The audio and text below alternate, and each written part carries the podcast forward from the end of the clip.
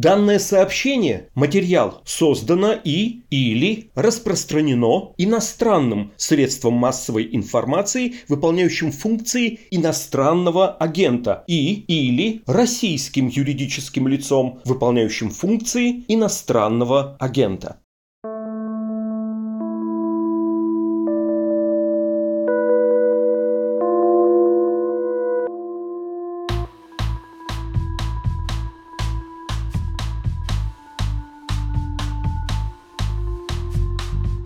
Здравствуйте, это подкаст «Текст недели» о самых заметных материалах, выходящих на «Медузе».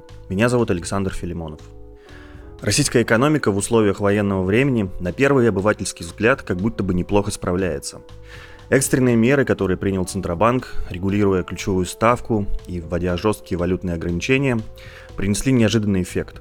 Инфляция остановилась, доллар упал, а рубль укрепился – Население вроде бы успокоилось, Кремль радостно рапортует о победе над западными санкциями, но аналитики на перебой говорят, что ЦБ лишь временно отсрочил неизбежный экономический крах. Руководство банка Эльвира Набиулина и ее зам Ксения Юдаева уже заранее появляются на публике исключительно в трауре, но, как утверждают источники «Медузы», бросать свою миссию, спасать всех не намерены. На этом фоне возникает неразрешимая морально-этическая дилемма – Одни сравнивают сотрудников ЦБ с работниками Рейхсбанка, другие с офицерами войск ПВО. Какие настроения сейчас царят в Банке России и сможет ли регулятор совладать с надвигающейся катастрофой в экономике? Об этом нам сейчас расскажут авторы нашего расследования, специальный корреспондент «Медузы» Светлана Рейтер и бывший редактор просветительского сайта ЦБ «Эконс Онлайн» Маргарита Лютова.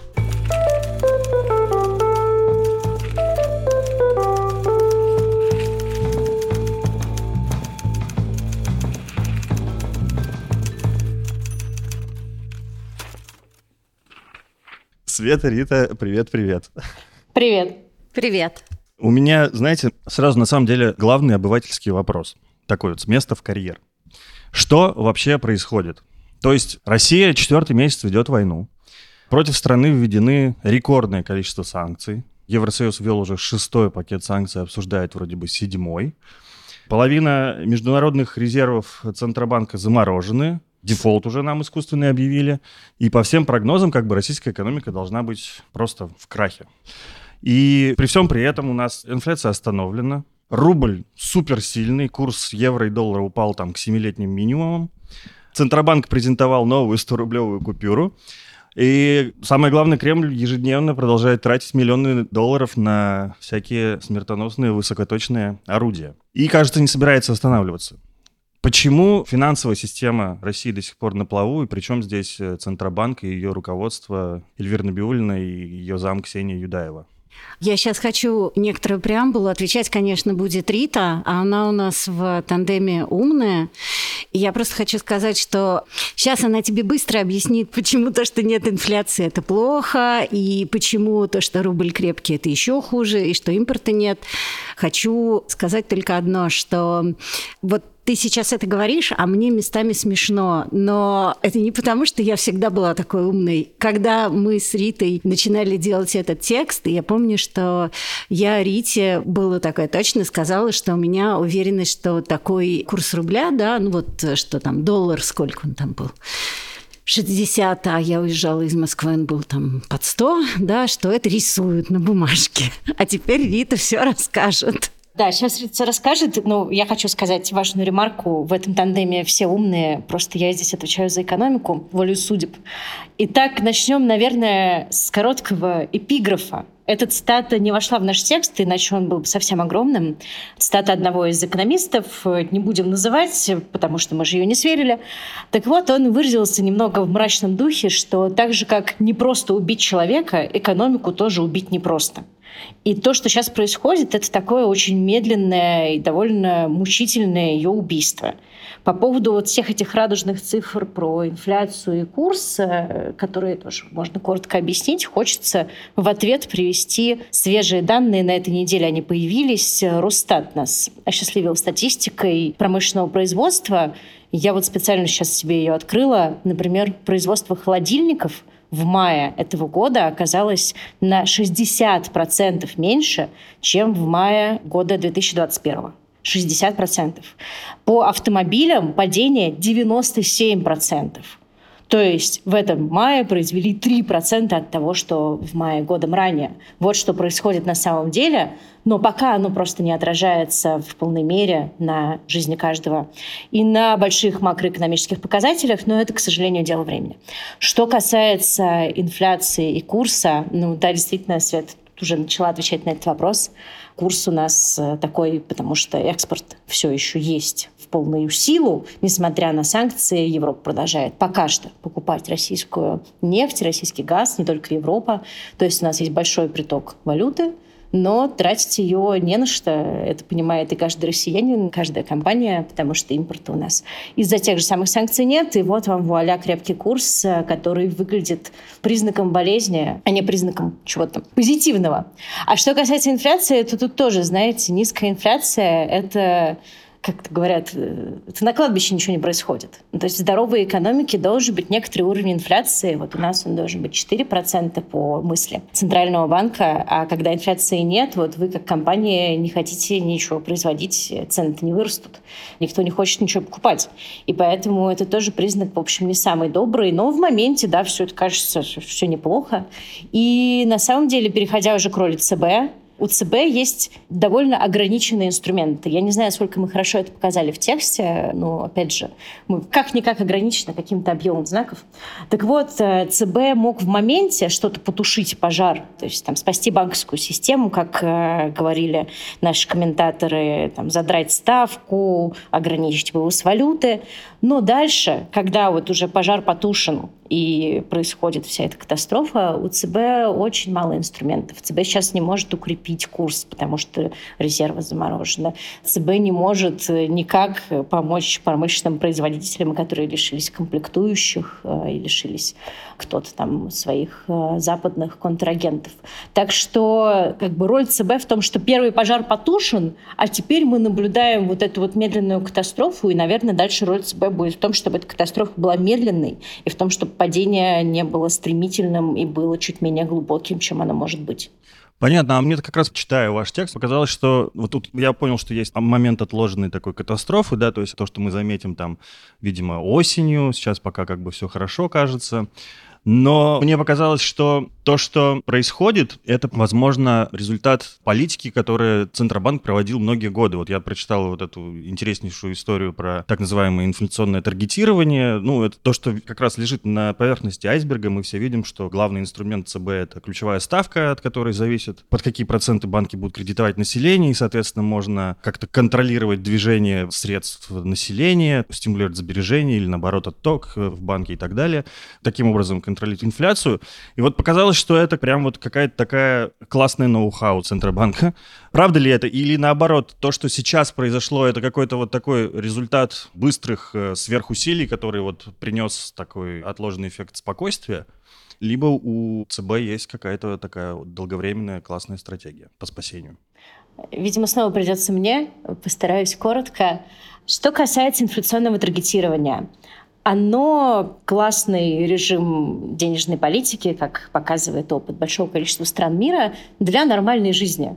Никто, как мне кажется, из идеологов инфляционного таргетирования не мог себе представить инфляционное таргетирование во время войны, заморозки резервов и прочего, прочего, прочего. Тот факт, что последние несколько лет наш центральный банк э, с тем или иным успехом это инфляционное таргетирование применял, да, он, наверное, дает запас прочности к тому моменту, да, как у вас начинается война, санкции и все прочие финансово-экономические беды. Но сказать, что у Центробанка есть долгосрочная стратегия, там, по-моему, очень хорошо видно по словам источников в нашем тексте, что стратегии никакой нет, что стратегия — это день простоять, ночь продержаться. Извиняюсь за эту военную метафору, но вот действительно Центральный банк, он такой у нас сейчас оказался тоже в военном времени. И поэтому я думаю, что сейчас мы можем про инфляционное таргетирование постепенно начинать говорить в прошедшем времени. Я с трудом могу себе представить, как это стратегия может быть реализована в нынешних реалиях. А мы можем э, как-то спрогнозировать, понять, что будет происходить дальше, и долго ли Центробанк может спасать еще так экономику? Вот сейчас мы видим, что вот там первый момент был, там резко подняли ключевую ставку, ввели всякие эти валютные ограничения. Теперь это все отменяется, ставка понижена, ограничения сняты. Я не очень понимаю, зачем, но при этом идут с другой стороны разговоры, что крепкий рубль не нужен. Вот Сюланов из Минфина допустил, что надо проводить валютные интервенции. Курс нам нужен где-то 60-70. Ну, то есть вручную управлять. Да, да, да. Это было на съезде РСПП. И вроде бы Набиуллина с ним даже согласилась, хотя она же вроде такая приверженница Мне рыночной кажется, экономики. Нет. Мне кажется, она была решительно против этого, Рит. Я что-то как-то не так прочитала. Нет, совершенно верно, она, она против. Он был решительно против этой истории, да, там плавающие курсы и ничего искусственно. Извините, что я влезаю. Значит, по поводу, если я, опять же, говорю неправильно, то, Рит, ты меня поправь, но почему все эти ограничения сняты, это моя версия, да, валютная. Банкам, мне кажется, невыгодно держать валюту на балансе. С ней непонятно, что делать сейчас особо при таком-то курсе ну, я там не могу назвать имен, но после того, как наша с Ритой статья вышла, мне позвонила одна довольно известная девушка и сказала, что когда началась война, она, ну, как советовали все, это такое укорененное да, знание у многих, она перевела все сбережения в валюту и потеряла, да, потому что сейчас ей приходится ходить и обменивать. Поэтому, может быть, я не права, но мне кажется, в том числе отпущено, потому что, ну, забирайте вы уже это все, потому что нам это держать невыгодно. Ровно про меня история, потому что когда начинается кризис, как бы население что делает? Естественно, переводит деньги в более устойчивую валюту, ну, я купил там себе долларов и евро, а сейчас мне надо перевести обратно, я теряю половину. Да, да, это очень все знакомая история, я, я тоже их массу слышала. Наверное, совсем надо было по старинке действовать и переводить на сбережения не просто в валюту, а в валюту бумажную потому что она под матрасом всегда, всегда близко. Свет права, на самом деле, и мы видим это по поведению банков, которые вводят э, комиссии для тех, у кого есть валютные счета. Банкам это все невыгодно, и кроме того, конечно, ЦБ снимает эти ограничения, хоть пока и не все, но большинство из них, в том числе, чтобы курс хоть как-нибудь естественным образом укреплялся. Это сейчас главная проблема, потому что бюджет наше все, из бюджета финансируется и война, и пенсии. Все это явно имеет высокую политическую значимость. Мы не политологи, но очевидно. И поэтому, конечно, наверное, если говорить о том, что дальше, там есть э, важные слова ректора РЭШ Рубена и Николопова, которые на это обращают внимание, что как только действительно у бюджета будут большие проблемы и потребуется срочно как можно больше денег, то прийти за этим в Центральный банк – это милое дело. И прийти можно разными способами. Можно вот как сейчас, это вялая дискуссия, давайте что-нибудь сделаем с курсом, на что Эльвира Набиуллина, я вот сейчас проверила цитату, она там прямым текстом сказала на этом съезде. Промышленников, предпринимателей, мол, управляемый валютный курс снижает самостоятельность денежно-кредитной политики. Ну, то есть это, видимо, так лишний раз напомнить тем, кому важен суверенитет и вот это вот все, что вы что, хотите не самостоятельными стать? Ужас какой. Так вот, и прийти в ЦБ можно разными путями. Можно, например, э, настаивать на более агрессивном снижении ставки. А можно, вот, как мы упоминаем в тексте, вообще заниматься тем, что обычно свойственно странам куда менее развитым, чем нам казалась Россия до начала войны в экономическом смысле. И эти страны, они непосредственным образом, то, что называется, печатают деньги, то есть государство выпускает долговые бумаги, обычно их покупают какие-нибудь инвесторы, а в плохой ситуации можно заставить центральный банк купить такие бумаги себе на баланс, напечатав для этого денег.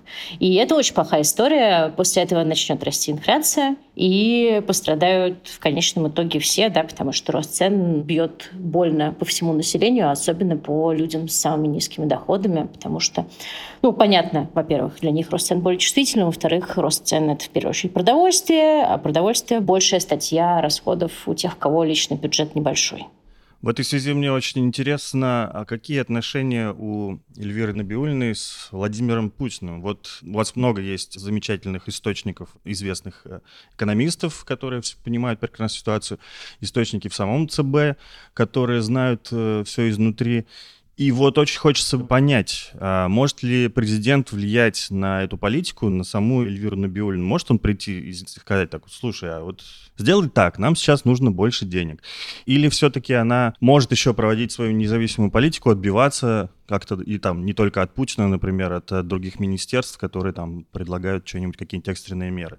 Я не знаю. Ответы на такие вопросы всегда спекулятивны. Рита уже предупредила, мы не политологи. Мы не можем объяснить, цитируя известный анекдот.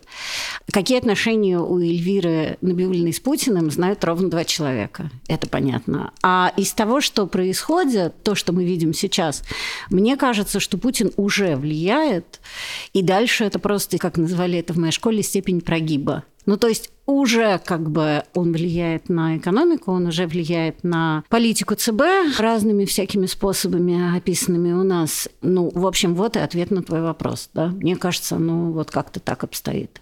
Вот еще важный сюжет этой недели, да, то, что нам э, некоторые международные агентства сказали, что у нас дефолт объявили нам. И что, вот какая у нас ситуация по дефолту-то? Может, что называется, ЦБ порешать этот вопросик? Или это все не связанные вещи? ЦБ, к сожалению, вообще никак не может порешать этот вопросик, потому что наш дефолт беспрецедентен в истории. У него есть замечательное свойство. Обычно дефолт — это когда страна не может заплатить, еще может быть вариант, что страна не хочет платить. Это там, наш советский опыт. Большевики не хотели платить по царским долгам. А Россия же хочет и может, вроде как. Деньги есть, политическая воля, что называется, присутствует, если верить словам министра финансов Силуанова. Но из-за того, что замороженные и международные резервы России, и заморожена финансовая инфраструктура, через которую просто вот может платеж физически пройти, у нас кредитор, получается, как бы наш, то есть инвесторы, Запад такой коллективный, не хочет получить от России денег. И это уникальная ситуация, такого не было никогда, это правда удивительно.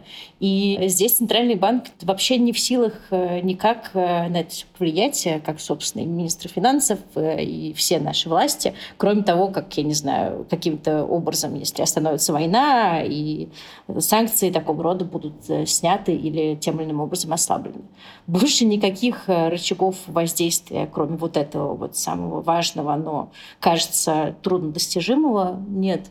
Да, ситуация действительно беспрецедентная. Единственное, что простому человеку, простому гражданину, который не, не вдается ни в какие подробности, это сложно объяснить, потому что когда он слышит слово дефолт, он сразу вспоминает 98-й, и как бы и все.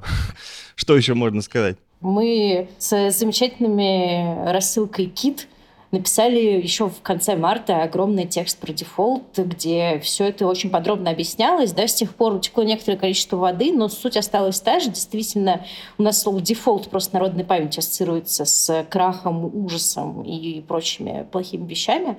А сейчас это абсолютно символическое событие, которое действительно для обычного гражданина не имеет никакого значения. Просто здесь надо понимать, что дефолт дефолту рознь.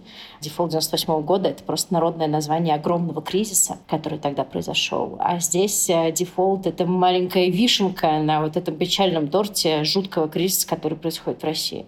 Спасибо, что вспомнила нашу рассылку. И могу сказать, что еще на неделю у нас вышел и выпуск подкаста «Что случилось?», как раз тоже посвященный дефолту. Давайте поговорим вот про что. Что думают в Центробанке про войну? Вот все помнят э, нашумевшую заметку агентства Bloomberg. Там утверждалось, что в начале войны Эльвира Сахибзадовна пришла к Владимиру Владимировичу и сказала, хочу ее свалить, а он ее якобы не отпустил.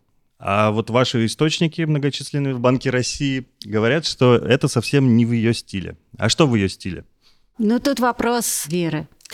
Мы слышали много версий. Никто не говорил, что она хотела уйти были версии, там, ее заставили, ее принуждали. Это говорили люди, скорее, близкие к ЦБ. Источники в ЦБ говорили, что ей было жалко бросить то, что они так долго с Ксенией Юдаевой и многими другими людьми отстраивали.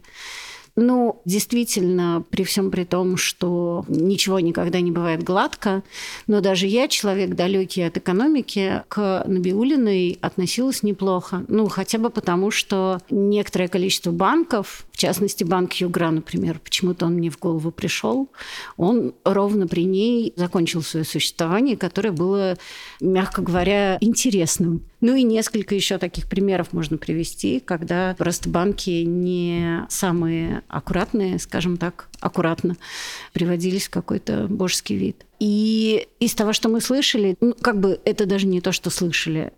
Мировая пресса писала об этом, о том, что у нас хороший Центробанк. И даже после 2014 года были статьи о том, какая Набиулина прекрасная. И это было не в российской газете, не в парламентском вестнике, а вполне себе в уважаемых изданиях. В 2015 году ее признали Центробанкиром года, через год после аннексии. Да, об этом и речь. То есть э, я допускаю, что действительно Набиулина и Юдаевой не хотелось бросать то, что они сделали. Я допускаю, я не говорю, что это правда, потому что, к огромному сожалению, и Набиулина, и Юдаева, и все остальные сотрудники Центробанка, их там как минимум двое еще упомянуты, они не стали с нами общаться. Кто-то отказался лично, кто-то через пресс-службу, кто-то проигнорировал, кто-то не ответил. Если бы они ответили, мне было бы гораздо проще строить какие-то свои дурацкие прогнозы. Но если мы исходим из количества информации, которую нам давали источники, картинка складывается ровно такая, что им было жалко бросать то, что они сделали. Плюс к этому они чувствовали некоторую ответственность за людей. И здесь, как раз вот в этой точке, я готова в это поверить. Ну, например, у меня в России очень много всего, как и у нас у всех. Там родители, знакомые, родственники. И мы совершенно не хотим, чтобы махина на них упала быстро или медленно. Поэтому я допускаю, что интенция у Набиулины и Юдаевой была именно такая. Мы не хотим, чтобы люди почувствовали весь ужас сразу, как это было в 98 году, когда ты просто пришел в банкомат, а он все. И цены очень-очень большие. Поэтому мне такая интенция, по крайней мере, понятна. Ну, мы тут э, заходим в очень такие тонкие этические моменты, потому что я, конечно, тоже очень много размышлял по этому поводу и совершенно не берусь судить.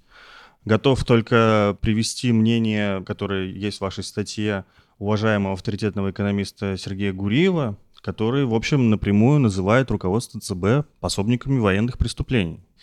То есть фактически Центробанк э, — спонсор войны, Рейхсбанк э, нацистской Германии. И я это понимаю, потому что, с одной стороны, да, есть их э, прекрасные проекты. Вот вы расписываете научное подразделение Ксении Юдаевой, которое там каждую модель экономической жизни математически просчитывает и так далее, достигли высоких успехов. И сейчас они стоически делают, что должно и будь, что будет, спасая своих людей. Мы предполагаем, что Но это их интенция, да. Она считывается из э, источников, которые вам там много всего говорят. Но в то же время, как бы спасая одних людей, они убивают других людей, которые просто пришли в торговый центр за покупками, и туда прилетела ракета. Поэтому я не прошу как бы вас выносить какое-то да, там, окончательное суждение, ну да, просто поделиться мнениями. Мы должны делиться мнениями. Ну а как? Мы же у нас подкаст, мы сейчас рассказываем про ваше замечательное я расследование. Я не буду делиться мнениями на эту тему. Я могу тебе вернуть вопрос, а что бы ты сделал? Это проще всего. И ты не сможешь на него да, ответить. Да, это правда. Это правда, потому что те вопросы, которые задаются там экономистами со стороны, да, и они не могут ответить, ты сам не можешь ответить. Но, по крайней мере, там считывается, как свою миссию сейчас обозначают сотрудники ЦБ, кем они себя ощущают, это вы можете мне протранслировать здесь. Ну, их миссия там прописана, мне кажется, довольно четко, чтобы население страны существовало не как в 80-х в конце, а как в 90-е. Ну, вот такая вот у них миссия, вполне понятная. Ну, а как еще? Спасибо, нас спасли и вернули в 90-е. Ой, о, wait, как бы это те же 90-е, возвращением в которые нас недавно пугало правительство. Хорошо, я могу опять пуститься на спекуляцию и спросить, а ты чего хотел? Чтобы твои родители пришли в магазин, увидели, что цены, да, и поняли, что вот у них э, еще с утра хватало на батон, а сейчас у них не хватит даже на сухарик от этого батона. Ты этого хочешь? Ну, то есть это абсолютно шизофреническая такая реальность. Меня этот текст, когда он вышел, удивил вот чем. Об этом, мне кажется, мы с Ритой не думали, когда его писали мне писал мой знакомый врач, который говорит, вот я тоже не понимаю, работать мне в моей клинике бесплатной или нет. Ну, как бы ты же никогда не знаешь, кто придет в эту клинику. Хороший человек или человек, который танки отправлял. Что можно ему посоветовать? Для него это дилемма. Он хороший врач, известный специалист. Я думаю, к нему очень многие хотят попасть, и что ты сделаешь с этим? Ну, то есть эта ситуация не эксклюзивная, терпеть не могу это слово, и не уникальная для ЦБ. Я думаю, что она типична для любой государственной или около государственной, терпеть не могу это слово тоже, институции. Это дилемма, которая возникает в любой сфере, мне кажется, сейчас в жизни. Слушайте, давайте я попробую тоже поделиться не столько мнением, сколько, как любят говорить экономисты, способом, как про это все можно думать, и как думаю я. Я тоже считаю, что это очень трудно разрешимая дилемма, и среди отзывов читателей нашего текста, спасибо всем большое, я встретила аллюзию с всем известной проблемой, такой мысленный эксперимент, проблема вагонетки. Наверное, все знают, что вот едет вагонетка по рельсам, и дальше есть разные виды то есть либо там на одном пути привязан человек, не знаю, пожилого возраста, на другом ребенок, а либо на одном пути там привязано пять людей, а на другом один, и вот, значит, водитель вагонетки должен сделать какой-то выбор. Мне кажется, что сейчас проблема вагонетки оказалась актуальной, наверное, для подавляющего большинства людей в России. И э, вот это привела сейчас этот пример с врачом, который позвонил, ну, жутко. Но мне точно так же говорили люди, там, включая очень близких мне знакомых, которые работают, не знаю, в крупных э, банках с не самым большим государственным участием. Они задались этими вопросами. Мне кажется, и мы все могли бы задаваться тоже таким вопросом. А вот там мы все эти годы занимались журналистикой свободной, несмотря на все репрессии и прочее. И таким образом нормализовали да, ситуацию, в которой мы жили жили. То есть мы пытались показать, что здесь можно жить. Смотрите, у нас свобода слова, мы же все еще существуем. И возвращаясь к Центральному банку, я думаю, что это очень сложная масштабная проблема. То есть там речь не о вагонетке, а о огромном поезде. Потому что Центральный банк несет ответственность так или иначе за огромное количество людей. И я не могу даже представить, что они думают о войне. Как было написано честно в нашем дисклеймере, мы специально, чтобы не замутнять оптику, изолировали меня от общения с моими бывшими коллегами.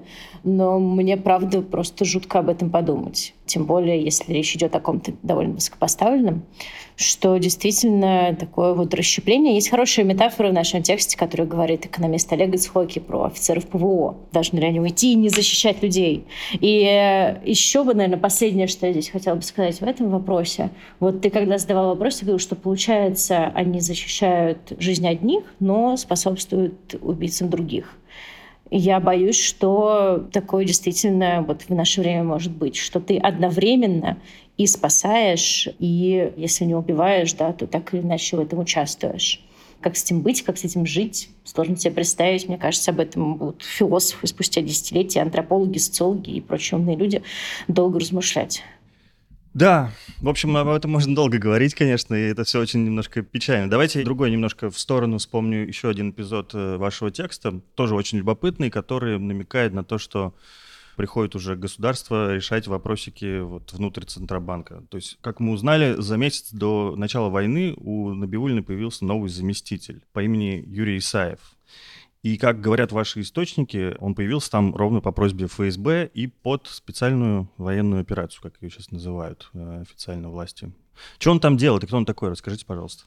Я попробую, как могу. Он раньше возглавлял агентство страхования вкладов, правильно это так называется, и отвечал за санацию проблемных банков. И, в принципе, наша бывшая коллега писала громадный текст на эту тему, Настя Якорева, собственно. А чем он занимается в ЦБ? Ну, сейчас, как нам говорили, опять же, источники, речь идет о некотором контроле. Но в чем будет выражаться этот контроль?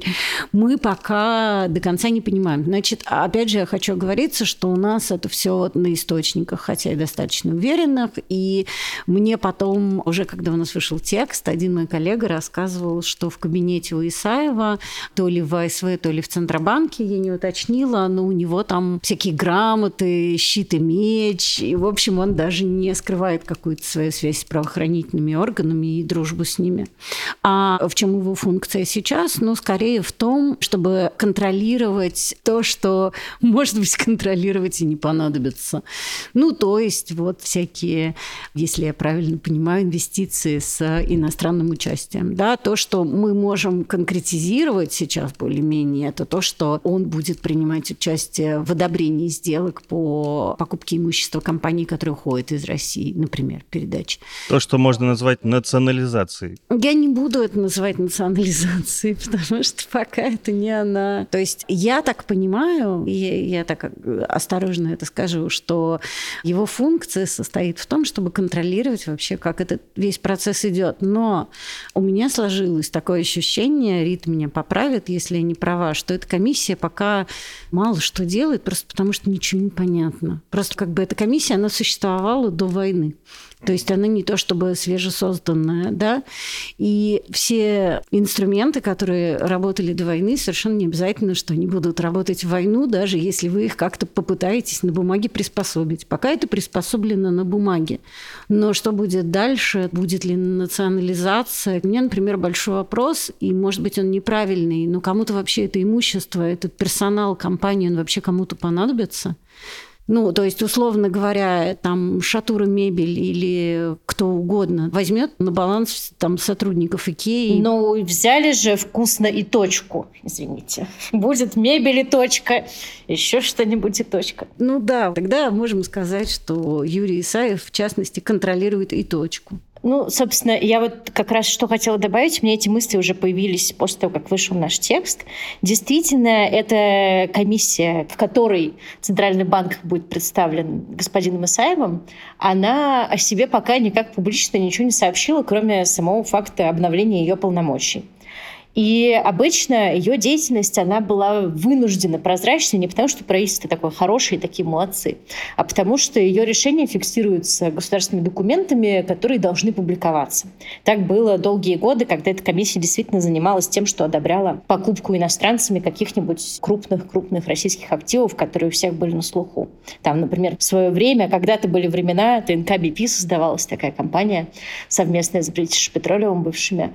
Это, например, одобряла такая комиссия комиссия. Так вот, а сейчас, как мне кажется, слово национализация, оно не нравится не только Свете и мне, на самом деле, но оно может не нравиться и нашим властям. Вот по какой причине. Дальше мое рассуждение на основе там, некоторого опыта наблюдения за нашей экономической политикой. Сейчас э, наши власти пытаются худо-бедно как-нибудь налаживать связи с Китаем, Казахстаном, прочими восточными экономиками. Получается пока не очень хорошо, но тем не менее пытаются. И вот представьте себе условного китайского инвестора, казахстанского инвестора, который видит, опа, сейчас тут государство официально себе приберет к рукам какой-нибудь классный актив. Это что же вообще такое? А глядишь, завтра то что-нибудь не понравится, и китайский или казахстанский актив будет таким же образом прибран к рукам. Это не очень хорошая история даже на фоне всего того ужаса, который сейчас собой представляет российский, прости господи, инвестиционный климат. Это во-первых. А во-вторых, опять же, в интересах такой всей подковерности и полупрозрачности, зачем национализировать что-то официально, если можно найти какого-нибудь человека, какого-нибудь специального человека, и как-нибудь серыми схемами ему актив э, передать. И этот человек тоже будет свой, правильный. И не надо туда государства официальных документов. Зачем все это? Можно как-то все это аккуратненько, по-серому. Так что, мне кажется, еще одно такое важное назначение Исаева, если судить по словам наших источников, оно просто вот, знаете, что как бы чего не вышло, чтобы приглядывал.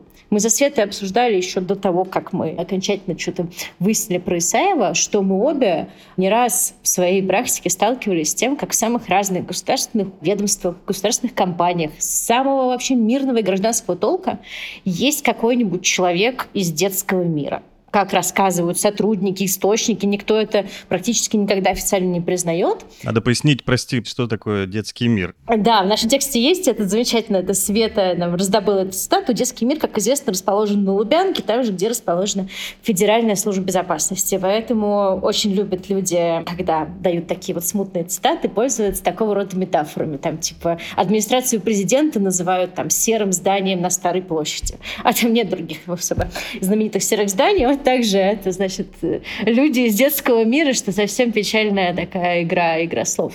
Вот, так что, возможно, это такой смотрящий, вот судя по тому, что источники рассказывают, который просто вот должен быть, чтобы был порядок везде. Ну хорошо, давайте, наверное, уже под финал. Я понимаю, что это абсолютно неблагодарное дело делать прогнозы, все гадание на кофейной гуще, но хотя бы предположить, ну, там, основываясь как раз на собственных наблюдениях, мнениях экономистов, какие у нас есть вообще у, у ЦБ шансы на спасение экономики в какой-то обозримой перспективе, либо ему в конце концов придется прогнуться под государство, заниматься уже спасением бюджета государства и забыть про те самые пресловутые интересы народа, о которых сейчас, как говорится, печется Эльвира Набиулина.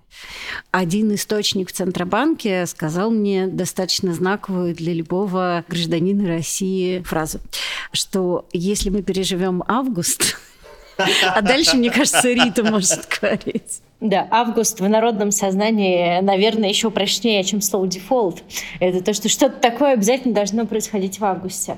Ну, слушайте, прогнозы, да, действительно, это дурацкая совершенно работа, особенно в наши времена.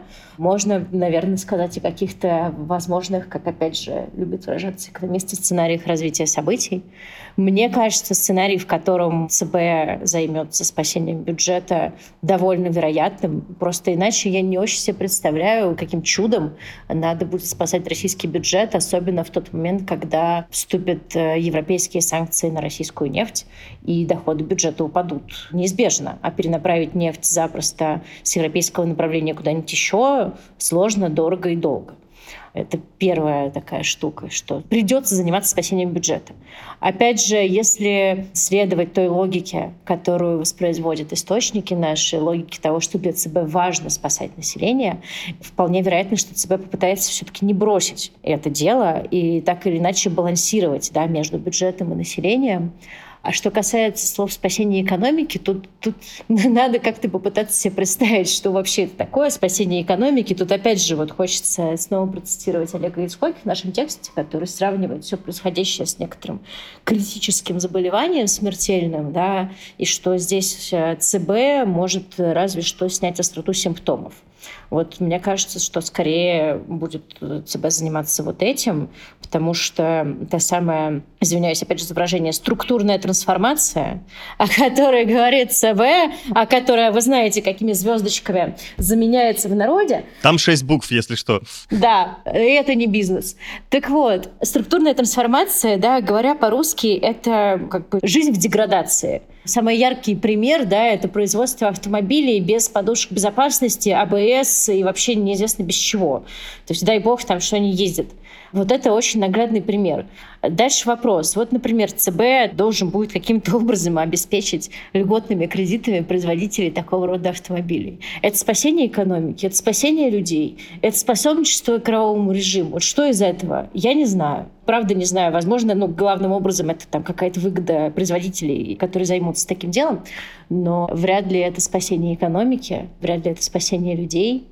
Ну, то есть баланс между бюджетом и населением, мне кажется, придется искать. Спасти экономику невозможно, можно просто смягчить удар в моменте, растянуть его надолго. Ну да, с какой стороны не глянь, звучит все неутешительно. Я просто напомню, как называется ваш материал. Крышка гроба закрыта и заколочена.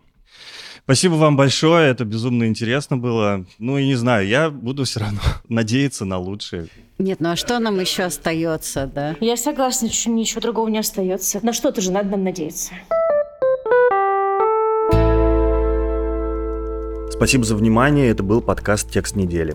«Медуза» продолжает свою ежедневную работу для читателей и слушателей, несмотря на блокировки и военную цензуру.